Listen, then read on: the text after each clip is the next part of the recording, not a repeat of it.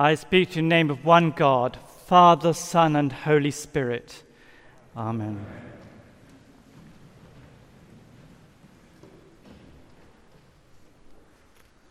So, Mike, a young seminarian, turns to God and says, Heavenly Father, so far today, Lord, I've done all right.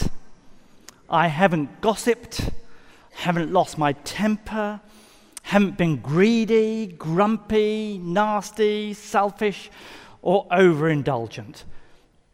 I'm really glad about that. However, Lord, this is going to get much harder from here on out. So please help me as I get out of bed and start my day. Every service in the Book of Common Prayer includes the Lord's Prayer, and so it should.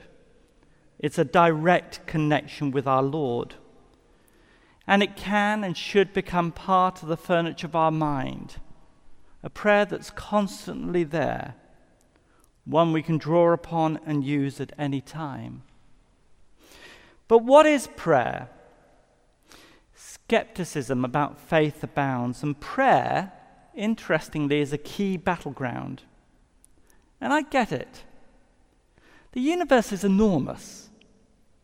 The observable universe is approximately 92 billion light years across, and there's about a billion trillion stars. It's massive.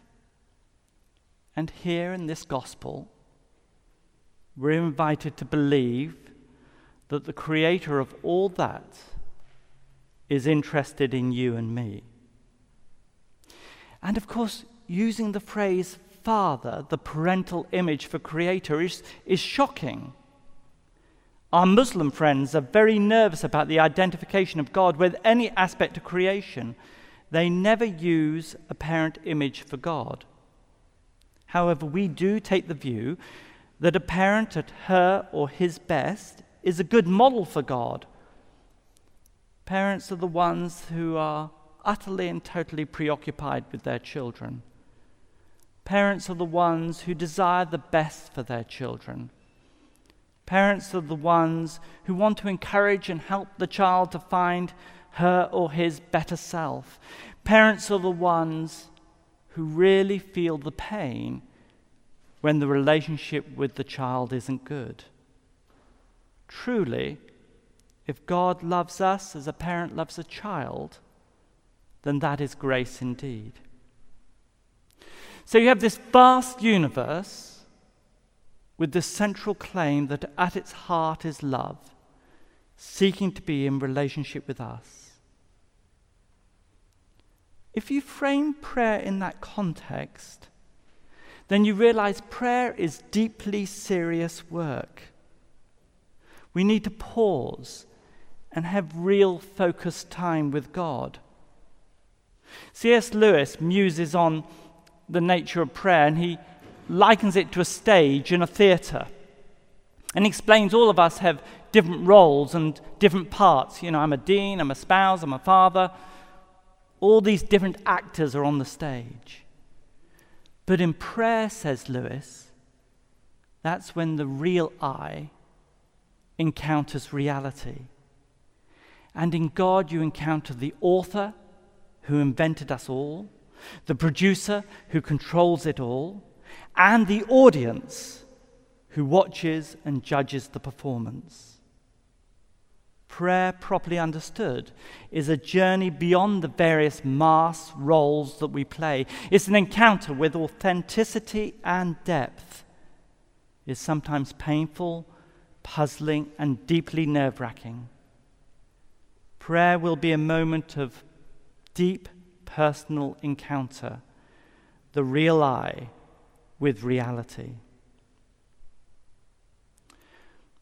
After this service, we will walk down to name an apartment building in honor of Pauli Murray. Buildings on this campus reflect a place in history. And so, for the first time, we're honoring a radical voice a civil rights activist, a poet, an author, an Episcopal priest. She was a victim of racism when she was denied entry to a graduate program at the University of North Carolina by virtue of the color of her skin. She was a victim of sexism when she was denied entry to a graduate program at Harvard simply because of her gender. Sexism and racism are deep crimes, deep sins. It is a denial of the gift of the resource of human life to the community, to the church, to the world. And sexism and racism persistently and ongoing violates, cripples, and destroys. It takes depth, depth of character to overcome. She succeeds first because of Howard University, and then later because of the University of California, Berkeley.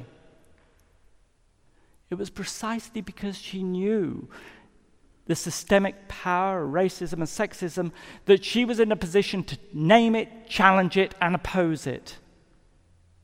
And she did this work out of a deep place of faith. When you read the poetry of Pauli Murray, you sense and encounter a person who's done deep prayer. She is the one who brought the real I to the encounter with reality. She's the one who confronted fear and oppression and engage with the God who loves. Perhaps this poem really does capture that soul which is centered and grounded on God, and out of that place of prayer engages the world. And I love this poem because it captures the ease with which we use words. We use words of hatred, we use words just casually. And at the same time, she captures the challenge of using words to express our deepest feelings feelings of love, feelings of heartbreak and pain. So, on this occasion, Pauli Murray must have the last word. We are spendthrifts with words. We squander them, toss them like pennies in the air arrogant words, angry words, cruel words, comradely words, shy words tiptoeing from mouth to ear. But the slowly wrought words of love and the thunderous words of heartbreak, those we hoard. Amen.